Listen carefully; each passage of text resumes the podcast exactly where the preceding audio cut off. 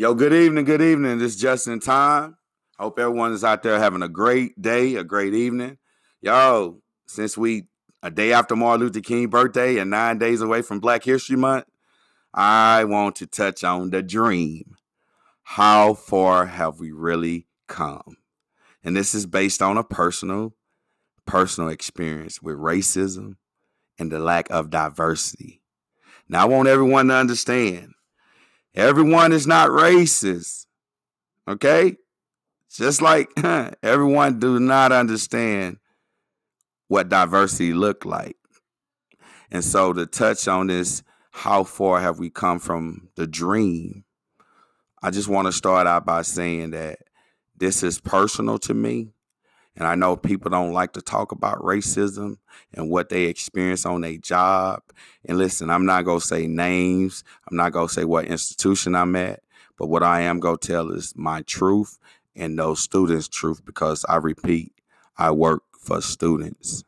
I work hard for my students. Just to start out, about a year ago, uh, I got a situation where it was three student athletes came to my office to discuss some situations that they was going through with their coach. The first scenario, okay, the student athlete came in and said, "John, my coach is putting my grades on my locker in front of my teammates and everyone to see. My teammates recorded my grades and put it on social media. Number one, that was a FERPA violation. Number two, this, kid was very, very embarrassed. And so, you know, I told him, okay, uh, you know, let's let's uh let's let's let's let's sit down and let's make sure I heard this right. And he repeated the same thing. And so I took it to my supervisor and I said, hey, uh, this is what happened. And I emailed it. And my supervisor said, I got you. I'm still working on it. I said, cool. I followed up a week later. He said he talked to the coach and he's working on it. Now, keep it in mind, this student showed me the video, not just me, but also another employee of the college who have a PhD, and she's a department head. And so after me and her seeing it, she said, This is a FERPA violation, John. I said, I know I said that last week. So she decided to take it forward. So she took it forward on the academic side. Um, and, you know, our boss told her, okay, I have it. I'm to take it forward. And he did nothing. And it got dropped. Two months later, another student comes to me. He's an international student. I'm a DSO of international, meaning designated school official.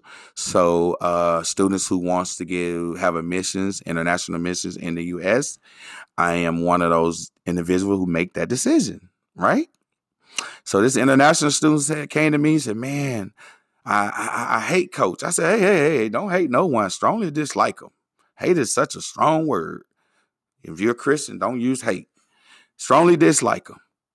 And so this student said, No. Turns, this is what he said to me. And I said, What did he say?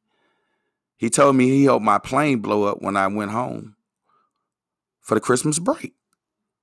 Now, I was shaking my head scratching my head at the same time because I couldn't believe that this kid was telling me that this man who had been coaching for 40 years had made a comment like that, especially with the sensitivity of international and something blowing up and keeping in mind this kid was Arabic. So, uh, okay, just to drop that in on you.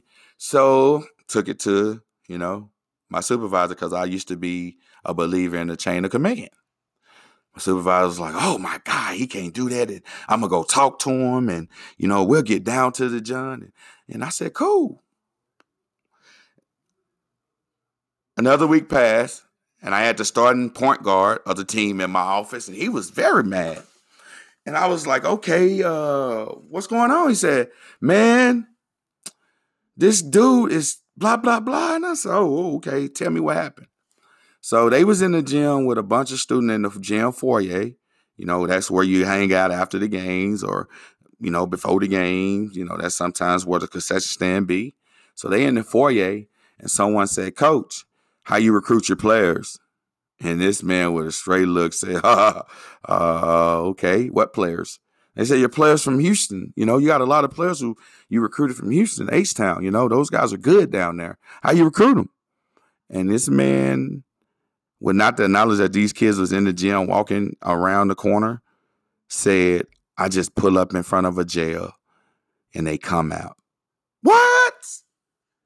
Keeping in mind all four of these students is African American that he recruited from Houston. So I was very upset. Very, very upset. And so once again, the chain of command, because that's what they want to preach when they have the lack of diversity, the chain of command. But yet they want racism to just run wild in students' life and students be treated bad. So I took it to my supervisor. Now, the institution I work at, and I have been working at for 10 years, 10 and a half years, is in a rural area. And um, it got a title called The Good Old Boys.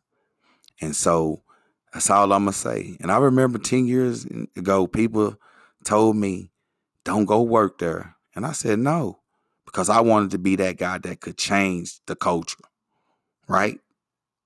I was so wrong. The culture changed me. So after taking those three scenarios and those three situations to my supervisor, I decided to do something that I knew was going to change my life forever at that job. I decided to go and and, and tell somebody besides the, the the whack leadership that I was telling, right? So I decided to well, I didn't decide. The media came to me. A reporter got wind of it. And so they talked to the guys to confirm their story.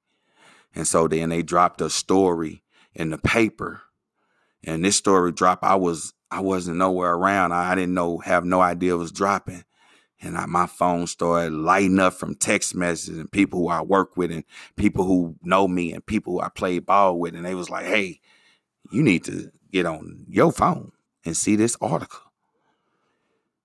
I stand behind everything that was in that article because it's the truth. Because you know what? I work for the students. And I'd be damn on my watch if any student get treated bad. And John, just in time, don't say nothing because it's not right. And so now the school was forced with a dilemma. Old good John, who everybody used to like, TCU, blah, blah, blah, blah. Now everyone hated me. Now I was called a whistleblower, a snitch, a nigger. Somebody tried to run me off the road, people, because of this situation. Okay? Was it did I feel threatened? Of course. Was I scared? No. Hmm. no. I know what I have inside of my life. I just did the right thing. And so when I think about the dream, it's hard for me to, to, to honor based on that situation that just happened a year ago. And so what happened after the media, the paper let it go, then you had news channel news channels coming out, TV's channel. And they had stories and you know, you had people and in in the whole sense we was going through a transition because we was just now getting a new president. So the guy who was interim president was not the guy that was going to make those decisions because that's just not in his blood. That's just not him. For him to do right by students, I don't know. Maybe if they Caucasian, but I didn't seen enough evidence of the African American students getting treated like trash. And there is no diversity. They preach diversity because they're faking a diversity. They think that if you got one black that's diversity. That's not diversity. And unfortunately, some of those students who get those scholarships find out quickly how different Houston was to where they was coming. And so I know people go be like, well, you know, man, you know, hey, racism sucks. And it's people in position who've been coaching and teaching that's racist and they and they talk down on students and they belittle students and they shouldn't have a job in a institution. And so I took it forward. The media did. So now the school said, hey, we're going to look into this with a third party investigator. I don't know who they was fooling, but the fact that ain't no African American on the board of trustees at my institution, shit, I knew it was a lose lose for those kids. And I also knew it was a lose lose for me. Because once again, I was the one who was brave enough to take it forward so that somebody could know that it was going on. It's been going on. It's been students who didn't drop by the office and drop notes and hey, got frustrated and you know, and and you'd be like, unrealistic. This man and these things are going on. Are you crazy? And, but you have to look at where you at, where you at, what culture they have. You have to research. And so I want everybody to understand that racism is a key, key factor in division and dividing anything. Because after I did that, people, the college did what they needed to do for them, not me, not those students, because it wasn't for me. They came, they told me I did my job, and I went and told my supervisor, and he didn't do his job. And now he's African American, but he's also a product of that culture. He grew up in it. Okay? He know what he was up against. So when the story first came out, he was, no, none of it happened. No, no, no, I can't believe. No, no, no. And then three, four months, three months later, he came out and he, okay, well, this happened. Uh, and you know, but the thing he did was he put doubt in those boys' story. He did exactly what the college wanted him to do. Put doubt in their story so that it couldn't stick. So when the private investigator came in, he interviewed all these people who didn't have anything to do with it, and it was people who used to love athletes. Now all of a sudden they, they such bad kids because they did what was right by them because they didn't they didn't want to get treated bad. And so as as I stand to this day, I work with those individuals, and let me tell you something. This is a fact. You can work and respect with people. You can work with people that you don't respect because I go to work every day and I put in my work and I don't trust not one person in leadership. New president, I trust him, but I'm not going to be around long enough to earn his trust because the ones below him are snakes. They are not there to make sure every student be successful. And that's the reality of, of the dream speech is that Martin Luther King wanted everybody to be treated fairly and be successful. But you got people who literally working in these positions that don't want to see the dream ever be in effect. And so those boys went on to be put on probation, get suspended. The college did nothing for them. As I speak into this mic today, I still speak with those young men. They're still affected by the action of racism from this one coach. But I learned one thing in this situation, and that's to always understand just because you're doing what's right, everybody's not going to do the same when they have racism involved in it. So as I go forward on this podcast, I'm going to touch on subject that people don't want to talk about.